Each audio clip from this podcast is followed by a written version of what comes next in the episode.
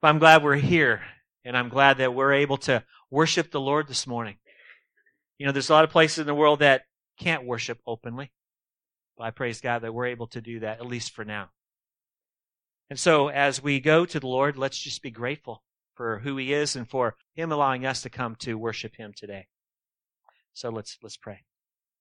Father, we confess to you that we do need you every hour. We need you every moment. Lord, you are the great God. You are the King above all gods, and we bow only to you. At least, Lord, that's our intention. Lord, we're so easily distracted. We're so easily diverted. But we thank you, Lord, for your forgiveness, that when we do sin, Lord, you t- your word tells us if we sin, not when, but if we sin, we have an advocate with the Father. That's you, Lord Jesus. So we thank you for your provision for us. And now, Lord, we thank you by your Spirit. Ask God that you would help us, that you would help us to open our minds and help us understand what your word has to tell us today, that we might truly live faithful lives unto you. And we thank you, Father, for these things, what you'll do in us and through us. In Jesus' name. Amen. So let me make a statement this morning that as we start out, if I was a betting man, now I'm not a betting man because every time I bet I lose. But if I was a betting man, I would say that it's safe to say that practically everybody knows who Joshua was. Because all I have to do is say the word Jericho, and we all know. See, Joshua and company marched around the walls six days, one time, and on the seventh day, seven times. And then the trumpets blew, and the shouts of the warriors, and the walls fell flat. And through the power of God, what was considered an impregnable city state was no match for Yahweh and Israel. And Jericho was the first city to fall. I'm getting ahead of myself. we need to back up though and look at the time right before the Lord led Joshua and Joshua led the people across the Jordan River into the promised land to take over, to dispossess the pagan nations in Yahweh's sacred space. If you were here last week, you remember that I mentioned that we were officially at the end of Moses giving the Torah, which is the teaching of God's ways to God's people. It's now time for Moses to literally step aside. For as we will be reminded today, Moses is not allowed to enter the promised land. And let me emphasize, not allowed to enter by God himself. He gave that prohibition. So a leader is needed. And Joshua is that leader. But why Joshua? What was it about him that caused Moses to choose him? Or was it Moses that chose him? Today we're going to see a depth to this man, Joshua, that I personally was amazed when I did the preparation for this message. And my prayer is that for all of us, by the Lord's strength, we will emulate just some of Joshua's faithfulness to the Lord in the days to come. Our passage for today is Deuteronomy 31, 1 to 13, found on page 192 in your Pew Bible if you need that number. And so what I want to do today with our passage is to simply summarize it so that we can have more time to spend on, examining this man, Joshua. And so in verses 1 to 8, Moses explains to Israel that he must stay on this side of the Jordan River, unable to enter the promised land. He implied that he was too old to enter the land because he was reached, he had reached the spry age of 120. Also, the Lord permanently disqualified Moses from entering the land. See, decades prior to when Moses was speaking to the people, the Lord told Moses to speak to a rock, and he to speak to it. He struck it. See, the people needed water, and they were complaining again. Well, Moses got caught up in an angry moment and struck the rock. Water gushed out, and the people had water. But God said that Moses failed to treat as holy in the sight of the people. And because Moses had to stay behind, though, he reminds the people of their God given task to kill every living being in the land the Lord promised to give them every man, every woman, every boy, every girl, and every animal. Moses also reminds the people that the Lord will go before them and arrange things so that Israel will be able to accomplish this task. See, Israel is going to take the place of the pagans who are living in that land, in Yahweh's land. And by way of reminder, the Lord told Israel, as we describe things, to commit genocide on the pagan nations. They were living in the land and they were extremely, extremely wicked. The nations practiced unspeakable evil and the Lord wanted them gone. This was Yahweh's land. This was the Lord's sacred space. And he was going to use Israel to make that happen. Like the Lord has done down through the ages and even to our day. The sovereign Lord raises up one nation to punish another nation. And so let me offer a word of encouragement to us in our present circumstances. The Lord told us in Matthew 24, 6, And when you hear of wars and rumors of wars, see to it that you are not alarmed, for this must take place, but the end is not yet. Now, we've heard of many rumors of wars throughout our time since we've been a country, and we've also engaged in wars as well. And so here we are again, apparently at the brink of another world war, with the heart of it between Russia and Ukraine. And with all the info, true and false, swirling around us, the Lord tells us not to be alarmed. Hear the Lord's word through David's testimony in Psalm 32, 6 to 7. Therefore, let everyone who is godly offer a prayer to you at a time when you may be found. Surely in the rush of great waters they shall not reach him. You are a hiding place for me. You preserve me from trouble. You surround me with shouts of deliverance. And so, regardless of the reason for this impending war, our Lord tells us to not be alarmed. And ultimately, this impending war is in His sovereign hands. Let's take refuge in Him. And so Moses reminds Israel of their recent military victories as well, of what I had called the Syog campaign, where Israel soundly defeated the Amorite enemies on two fronts, one led by Sihon and one led by Og. Don't you love that name, Og? Part of the spoils, of course, was the land. And Israel took their land, which just so happened to lie outside of the land that God was going to give them as promise. And so, as I mentioned last week, the Lord gave his people land before he gave them land. Isn't God good to his people? And so Moses says to Israel, you can accomplish the mission. Be strong. Be courageous. Don't be afraid because the Lord is going before you. He's going to be with you. He will not leave you. He will not forsake you. And Moses continues. And now Israel, I present to you Joshua. And then he gives Joshua the same encouragement he just gave all of Israel.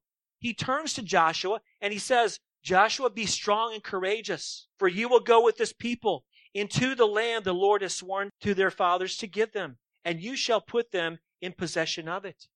It is the Lord who goes before you. He will be with you. He will not leave you or forsake you. Do not fear or be dismayed. You think Joshua needed some encouragement? As I mentioned a bit ago, we are going to come back to Joshua in a minute, but we need to see a little bit about Moses' emphasis here on the Torah, the book of the law in verses 9 to 13. Moses wrote down the entire book of Deuteronomy, this book of the law, and he gave it to the priests and the elders. He charged the leadership to read it to everybody in the nation every seven years during the feast of Sukkot. And of course, that's the Feast of Tabernacles, and we're going to be celebrating some of that this coming Saturday. So a major part of Israel hearing the book ought to be obvious by now. He has told the people over and over again why they need to obey the Lord. The Lord wants the nation to obey Him, described as living out a loyal relationship to the Lord. Not perfect, but loyal. The nation is to hear the Torah and learn to fear the Lord as long as you live in the land. And of course, the implication is as soon as they start living a lifestyle that's contrary to the Torah, what's God going to do to them? Kick them out of the land.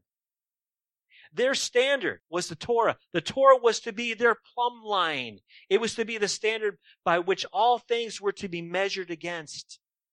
See, divine authority was to continue to govern God's people long after Moses left the scene.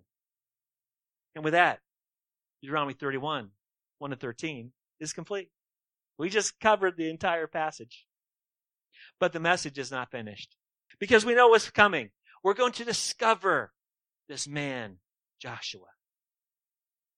Now we begin this message today with the picture that everybody paints of Joshua. For after all, there's an entire book written about his conquests and exploits. Have you read it lately? And for all who have read Joshua, though, we know that Jericho was not the only place that Joshua and company conquered. It was only the very first place. And when Israel finished their mission about seven years later, Joshua challenged the people to serve the Lord only. He says this in Joshua 24 15. And if it is evil in your eyes to serve the Lord, choose this day whom you will serve. Either the gods your fathers served in the region beyond the river, or the gods of the Amorites in whose land that you dwell. But as for me and my house, we will serve the Lord. What about you? And so I thought it was good to introduce Joshua to us as Moses introduced Joshua to them. I want us to see possibly why Joshua was ultimately the Lord's choice to lead the people now that Moses was passing off the scene. And what message will be complete without a challenge to us as his people to apply his truth to our lives? So that's where we're going today. Remember what scripture is for. Paul told Timothy this in his last letter, his last correspondence he would ever write. He wrote this to his mentee, Timothy. He says, 2 Timothy 3, 16 and 17, all scripture, which includes Deuteronomy, which includes Joshua, is breathed out by God and it is profitable for teaching, for reproof, for correction, and for training in righteousness. But let's not forget the very purpose, so that the man, the woman, the young person of God may be complete, equipped for every what? Finish it. Good works. The scriptures be taken and used that we might do good works with them. It's not just to increase our knowledge, but to change our lives. See, we can't be content with just gaining some facts and hearing a few anecdotal stories and thinking that this is a good use of God's time and ours. We must put God's word to use in our lives. And so we're going to see that as Joshua was faithful and by the strength he provides that we too, for the glory and for the sake of Christ, that we too can be faithful as Joshua was. Now, you might be surprised as I was, or maybe not, that Joshua is not really mentioned all that much in the first five books of Moses. And though Joshua doesn't come on the scene all that often, he does come on at strategic points in the story, in the narrative. And the first time that Joshua was mentioned was about a month after the Lord delivered his people from Egypt. See, Israel had their first taste of warfare at that point. Moses appoints Joshua to do two things to choose an army, to pick the army, and then to lead them in a battle against the Amalekites. We'll find that in Exodus 17. Now, this is a very tall order here. The Amalekites, according to some, had a long track record of a nomadic, aggressive, being a violent people. They were skilled in drawing the sword against anyone they wanted to terrorize. And that's one side of the battle. On the other side, you have about 600,000 men, women, and even babies out in the open, and none of them have military experience. Because where were they? They were slaves in Egypt. Without a doubt, the only weapons that Israel had were those that they collected from the dead Egyptians. But even without experience and with a willingness to take a risk, to lay his life on the line, Joshua stepped forward. Now we know the end of the story, but when Joshua was appointed, he didn't. But we also know the up story, don't we? As in Moses and Ben and Hur on the mountain. As long as Moses held his arms in the air, the Joshua led army prevailed. So really, who was it that won the battle? It wasn't Joshua, it was the Lord. And though we don't know how old man Moses first noticed young buck Joshua in the mass gaggle of hundreds of thousands of Israelites, it was no secret that after that battle, they were brought up close and personal in a mentorship relationship that lasted for decades and ultimately having Joshua as a successor to Moses. The next time we encounter Joshua would be a few weeks later Only this time as they were now at the foot of Mount Sinai. When the Lord brought them to the foot of the mountain, it had been three months now since God delivered them from, from Egypt. After they prepared themselves, now with all Israel at the foot of the mountain, Yahweh thunders out his ten words, and the people are scared to death. They stand far away while Moses meets with the Lord. And then in Exodus 24, we find Moses telling the people what the Lord told him. They built an altar and they established the covenant by sacrifice. So now let's pick up the narrative in Exodus 24, 9 to 14. If you want to follow along in the manuscript or, or turn in scripture, you can do that. Exodus 24, 9 to 14. And then Moses and Aaron and Nadab and Abihu and 70 of the elders of Israel went up and they saw the God of Israel. There was under his feet, as it were, a pavement of sapphire stone, like the very heaven for clearness. And he did not lay his hand on the chief men of the people of Israel. That's God. They beheld God and they ate and they drank. Can you imagine having a meal with God? That's amazing. The Lord said to Moses, Come up to me on the mountain and wait there that I may give you the tablets of stone with the law and the commandment which I have written for their instruction. Again, the Torah. So Moses rose, notice what's next, with his assistant Joshua, and Moses went up on the mountain of God. And he said to the elders, Wait here for us, and we will return to you. And behold, Aaron and Hur are with you. Whoever has a dispute, let him go to them.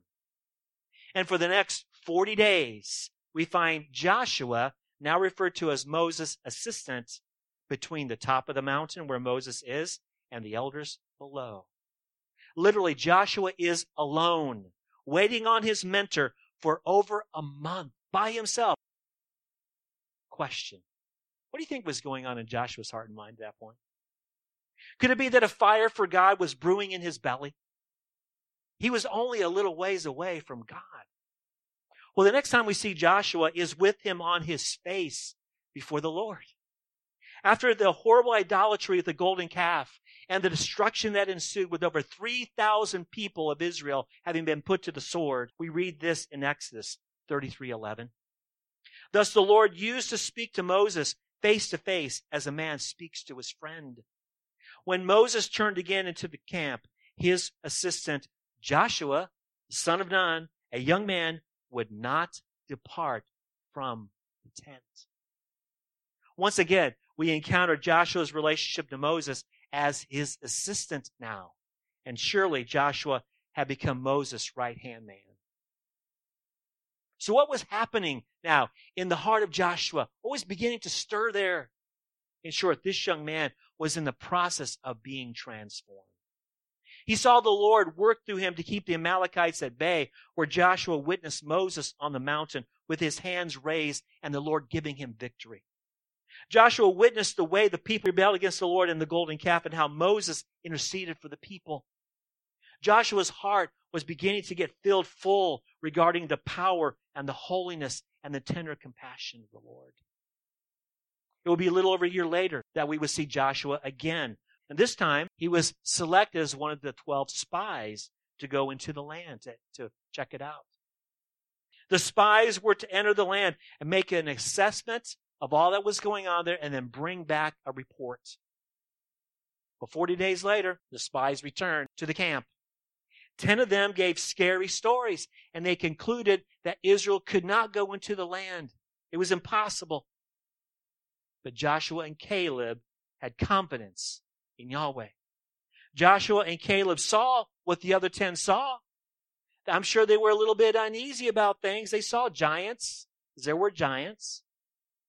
But Joshua and Caleb saw him who is invisible. In the midst of the entire nation, now panicked and greatly now desiring to turn to Egypt, with Moses and Aaron on their faces, Joshua and Caleb gave this report. It's found in Numbers 14, 7 through 9. Here's what Joshua said to the people. The land which we pass through to spy out is an exceedingly good land. If the Lord delights in us, he will bring us to this land and give it to us, a land that flows with milk and honey. Only do not rebel against the Lord. And do not fear for the people of the land, for they are bread for us. Their protection is removed from them, and the Lord is with us. Do not fear. But the people were even more incensed with this good report.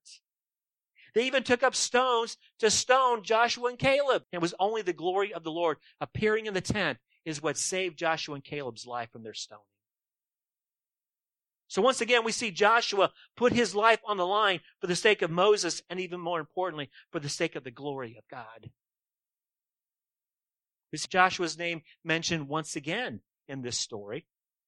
And this time it's when Moses prays to the Lord after the Lord permanently disqualifies Moses from entering the land because he failed to treat the Lord as holy in the sight of the people. God told Moses to speak to the rock in a fit of an anger. What did he do? He struck the rock twice. But let's listen in on the dialogue between the Lord and Moses in Numbers 27, 12 to 20. It's an amazing passage here. It's cool that, you know, when, when God inspires the people to write down the prayers. I love it. The Lord said to Moses, Go up into this mountain of Abarim and see the land that I have given to the people of Israel. When you've seen it, you shall also be gathered to your people as your brother Aaron was, because you rebelled against my word in the wilderness of Zin when the congregation quarreled, failing to uphold me as holy at the waters before their eyes. These are the waters of Meribah and Kadesh in the wilderness of Zin.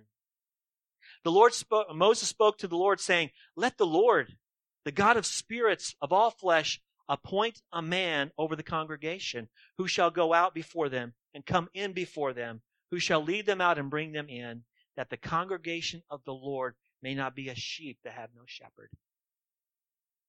So the Lord said to Moses, Take Joshua, the son of Nun, a man in whom is the Spirit, and lay your hand on him. Make him stand before Eleazar the priest and all the congregation, and you shall commission him in their sight.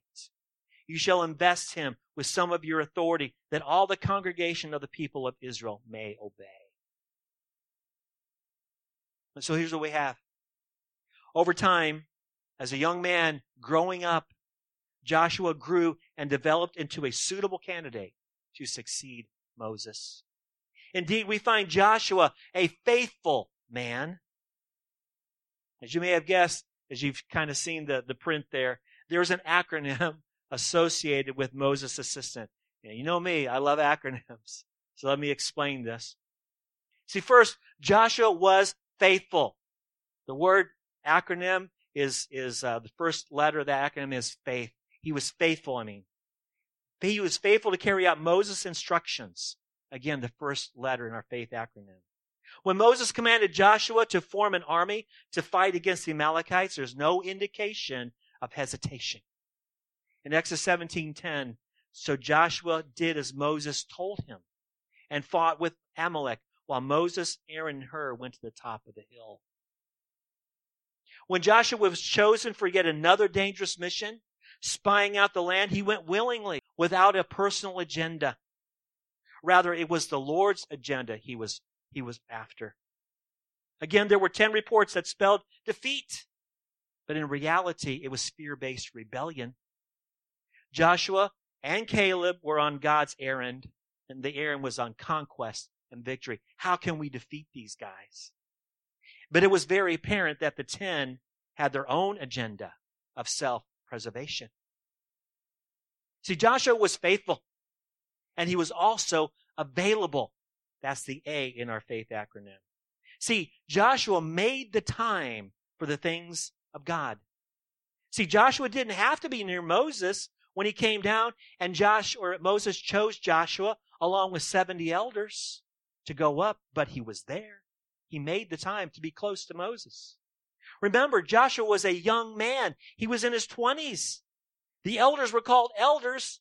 Why? Because they were elder. Joshua was young. See, these elders were older and wiser, supposedly, in the nation. And when Moses took Joshua on the mountain, he had no idea, did he, what Moses wanted him for. And Moses left Joshua halfway up the mountain by himself.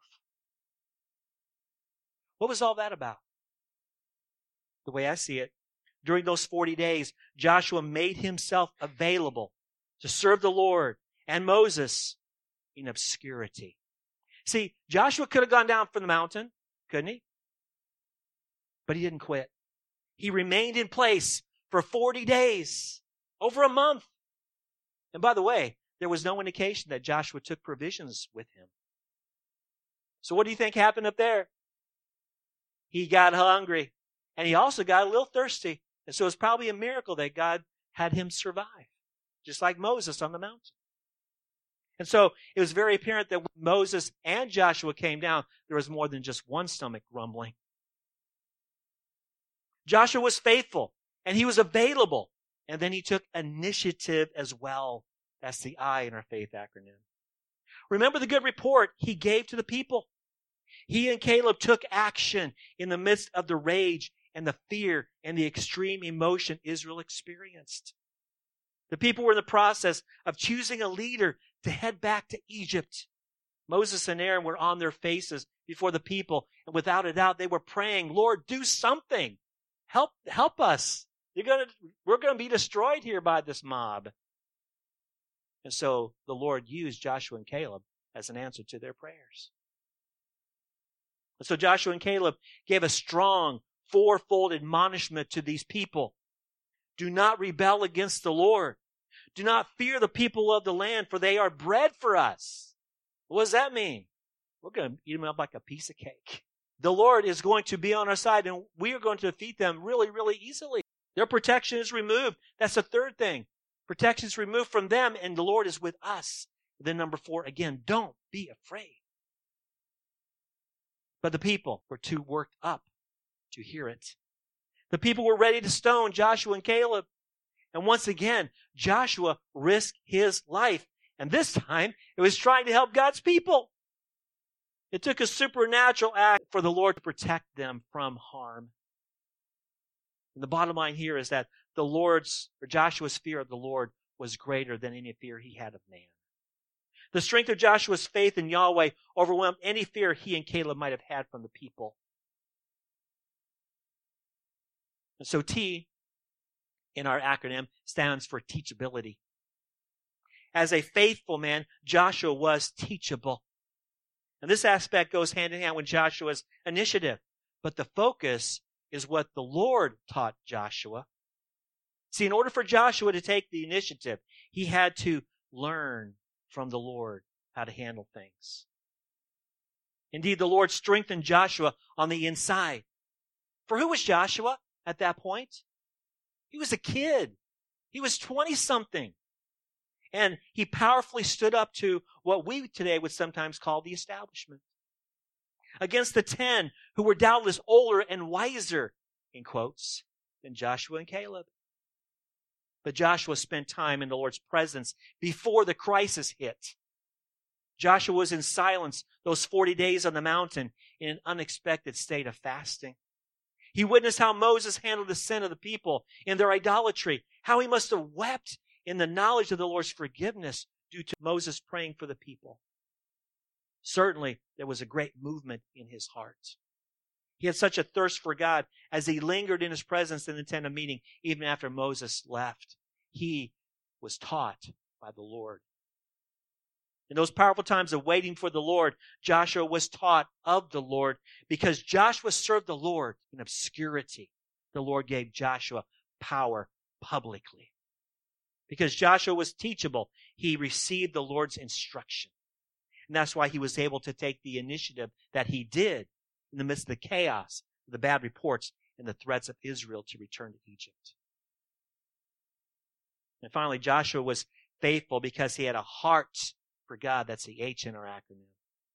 Listen to the Lord's assessment of this servant in the aftermath of the scary spy incident. The Lord stepped in with his punishment of the nation. He declared that out of the entire nation of way more than half a million people, only two were to cross the Jordan River into the land of promise. Here's Yahweh's assessment of them as found in Numbers 32:12. They wholly followed the Lord, Isn't like with a whole heart. So what can we make of Joshua? He was a faithful man. He was Moses' disciple. He proved himself to be a trustworthy man, and the Lord entrusted the nation into Joshua's capable hands. For as the Lord was going before the people, preparing the way for Israel to uh, dispossess the nations, so Joshua was going to follow right behind the Lord, and the people were going to follow right behind Joshua. They were ready. So now it's our turn. As Joshua was faithful, so the Lord has called us, his people, to be faithful as well. Now we just studied Joshua, whom God called to lead a nation of Israel, filling huge shoes of Moses. You might be asking, how can that apply to me? I'm not leading a million people.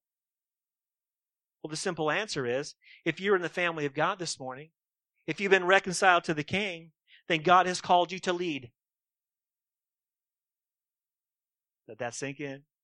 He's called you to lead, called all of us to lead. He has called all of us to be faithful. How so? The answer is found in Jesus' final instructions to his disciples and to us by extension. Matthew 20, 18 to 20. And Jesus came to them. He said, All authority. How much is that authority is that? All. All means all. That's all all means. All authority in heaven and on earth. Go therefore, make disciples. That's the imperative. Make disciples of all nations, baptizing them in the name of the Father, the Son, and the Holy Spirit, teaching them to observe all that I've commanded you. And surely I'm with you always to the end of the age. Jesus, the one who had all authority in heaven and earth, has the right to tell his people what to do. Full stop. He told his would-be disciples in Luke 9:23. And he said to all of those standing around him, if anyone would come after me, let him deny himself, take up his cross how often? Daily and follow me. That's the rock solid foundation upon which every Christian stands. If we are carrying our crosses, if we were in the first century, everybody would know where we're going and we weren't coming back. We were going to be nailed to that. Jesus said, in essence, you are dead to the world if you're going to follow me. We are following the crucified one. And that's the picture Jesus is painting. But here is the glorious thing about being a Christian. We're new creatures in Christ. I don't see a whole lot of smiles. We're new creatures in Christ. 2 Corinthians 5:17 tells us, "Therefore if anyone is in Christ, he is a new creation. The old has passed away." Euphemistic for dead. And behold, the new has come. All things are new. The old life is gone. We have a new life. We have a new identity. Do you believe that? We live under Jesus' authority and his protection. This life is not what we live for, whether we have a little or a lot whether we think we have a little influence on others or a lot. What matters is that we belong to Jesus. He bought us with his blood, and that means he owns us. And now we willingly give ourselves to him, for he offered himself so willing for us. And so we have the tremendous privilege, don't we, of developing a life of faithfulness to the Lord. To use that very same acronym, faithfulness. The truth is that we are all leaders in some way, shape, or form. All of us. In the simplest form. Here's what it is, and we know this. Leadership is influence, is it not? Influence with intentionality. Whether we influence one as like a little baby or multiplied thousands, the Lord Jesus has called us to intentionally influence others for His sake and for His glory to the lost, those who live in rebellion against the king. We speak the truth because we love them. You know, Paul says, speak the truth in love. That's he's talking about fellow believers. We speak the truth to non-believers because we love them. Because we know what happens to non-believers. They're not going to appreciate it. But we are to speak the truth to them because we love them. We involve ourselves in the lives of others. We live the love of God and the truth of God in front of them because we love the Lord. We don't seek accolades from them or from anyone in the here and now. We seek to serve the Lord regardless of how the unsaved treat us. We got to get this. To the saved, we speak truth in love. We live together in love and unity. We make disciples of Jesus, teaching them to obey all that He's taught us and commanded us. For after all, to obey the Lord means that we, love Him. If we are new creatures in Christ, this is what we are to be about. And so we are to live faithfully unto Him, like Joshua. As disciples of Jesus, we are to be faithful. And this means we carry out the agenda, not our own. As new creatures in Christ, where is his agenda to be found? We find his agenda here. We don't serve our own agenda, we serve his. Every place we see a command, we obey it. Now, of course, we've got to understand the context as we're learning in Bible study fellowship, also on Wednesday nights. But when we see a command of the Lord understood rightly, we are to quickly obey it. We're to ask our brothers and sisters, help me to obey it. Pray with me. Check up on me. And we ask the person on Sunday mornings and Wednesday nights or whenever we get together, how you doing in fill in the blank? See, this ought to be standard conversation topics when we come together, right? Ought to be. That is part of true fellowship. Availability is our second letter in our acronym like Joshua, we're to carve out space and time in order to do what he tells us. Because again, we're not living for this life. We're living for him. What marks, what things mark a difference between somebody who actively follows Christ and who does not? First and foremost that I have found is the word choice. C-H-O-I-C-E. Choice. I must make the choice to do what he would have me do, even if my emotions don't serve me. Now, of course, none of us struggle with this, do we? The best athletes in the world struggle with this. The finest musicians struggle with this. Pastors every week struggle with this, prepare messages. We all struggle. That's why choice is huge. Make the choice. Make the choice. And I found the difference between one who actively follows Christ and one who doesn't consistently and simply practices the basics of the Christian life. What are the basics? Living out the truth of Christ as the center of one's life. Everything that a Christian is and has is part of the basics of the Christian life. Christ is the center of our lives. All decisions, activities, possessions, all that we have and are, to have Christ at the center of it. Obedience to Christ is one's highest priority. Again, obedience demonstrates that we love Him. God's word and prayer, fellowship, witnessing to non believers. All of these things are the basics of the Christian life. You carve out time for this. See, we're new creatures in Christ, we must take, take these things into account. Now, we're, it's, all these things are going to be different from person to person according to their abilities of time and things like that, and, and work schedules and stuff, but we must make these things a priority. All these things are important. Initiative is the third letter of our lives as faithful followers of Christ. So, what is initiative? It simply means, and we know this, make the first move. Be the first to do it. Now, I don't want to be the first. Yes, you do. you want to be the first? In your life as a Christian, what areas of your life can you need and do you need to make the first move? For example, can you be the first to speak for God in the conversations that you have? Topics like God's truth about social issues, seeking to plant gospel seeds, or encouragement to fellow bearers, image bearers of God. Can you make the first move to do it? Can you open your face and say a word before somebody else does? Or how about doing tangible things to demonstrate his love and care for others, regardless of their spiritual condition? The truth is, we cannot live a Christian witness by osmosis, can we? And what I mean by that is, so many of us, we just think, well, I'm a Christian. It's just kind of, kind of ooze out of my pores, right? Just going to be there, just going to be here, and they're going to know I'm a Christian, right? Eh, wrong answer. See, we need to send it forth.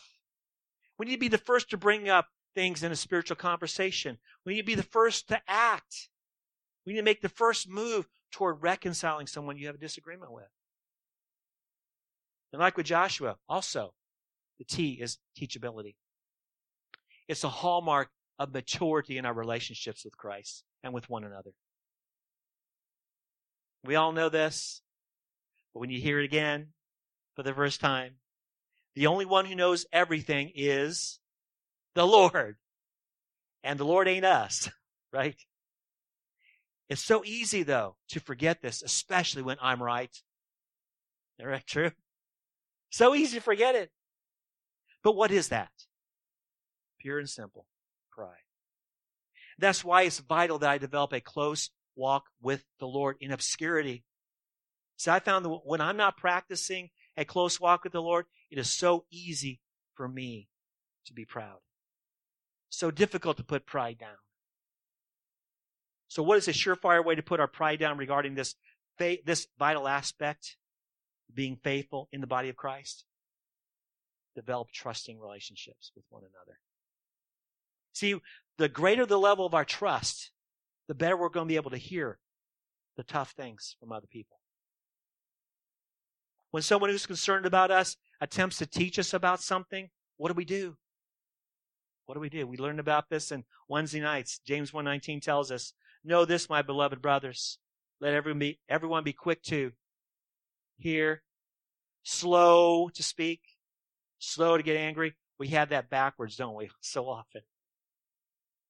Let's take what the other person is telling us into consideration. Just because the other person says something doesn't mean you have to do it, right? But that person is concerned for you. Give the other person the benefit of the doubt. Consider your relationship with that person to be a thing of value. Take in what he or she says and then make a wise, prayerful decision regarding the info. And finally, H is for heart both for the Lord and for his people. Philippians 2, 3, and 4 comes to mind here. He says, Do nothing out of selfishness or conceit, but in humility count others more significant than yourself. Let each of you look not only to his own interests, but also to the interests of others. See, if we have a heart for others, for the sake and for the glory of Christ, the person in front of us will be more significant than we are. We consider the interaction with this person not an interruption or a nuisance, but a divine appointment. The person in front of us is a valuable imager of God, and so much more so as a brother and sister in Christ. As we count others more significant than ourselves in compassion and in love and in servanthood, we will work to meet their needs. Sometimes it'll be tough love. You know what I'm talking about when I say tough love, right? Other times it will be, I am going to give everything I have to meet your need personally. And then all points in between. See, it's here we must rely upon the Lord to give us the wisdom and discernment to, to meet that need of that person. But what I want most of all, and I'm sure you do as well, is to hear God's assessment of us, like Joshua heard from the Lord, but for us on the day of judgment. Well done, good and faithful servant. Faithfulness. This was the life of Joshua. And this is what, what the Lord would have us imitate. Now, as I land this plane, let me remind us of the lyrics of Steve Green's song, Find Us Faithful, for it fits so well here.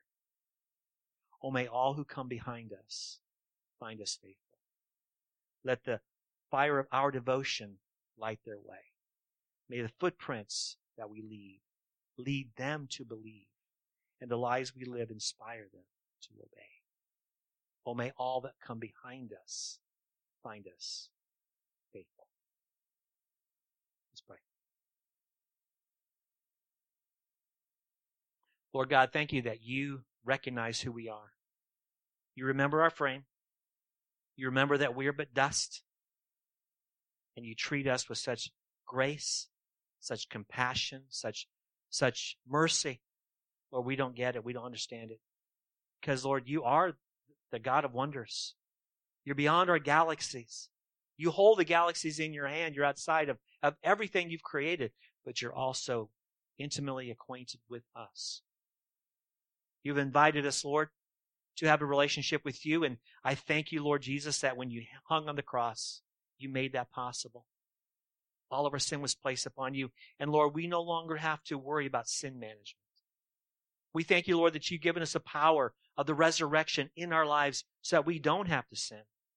I thank you, Lord, that you can help us and cause us to be faithful, to be available, to take initiative in our spiritual life and the lives with others, to be teachable and to have, have a heart that when it's all said, all, all said and done, that Lord, you're going to look at that and you're going to tell us, well done. That's what we want more than anything, Lord. So Lord, we commit our souls to you. We commit ourselves to you. We commit this time to you. And I ask God that you'd help us. Fill us with your spirit. Guide us, lead us. Help us, Lord, to be that witness you called us to be. And Lord, we now turn our attention to yet a couple more acts of worship. I pray, Lord, that these acts of worship will be pleasing in your sight. Thank you, Father, for these things. And we'll give you the praise and the honor and the glory because you so richly and alone deserve it. In Jesus' name.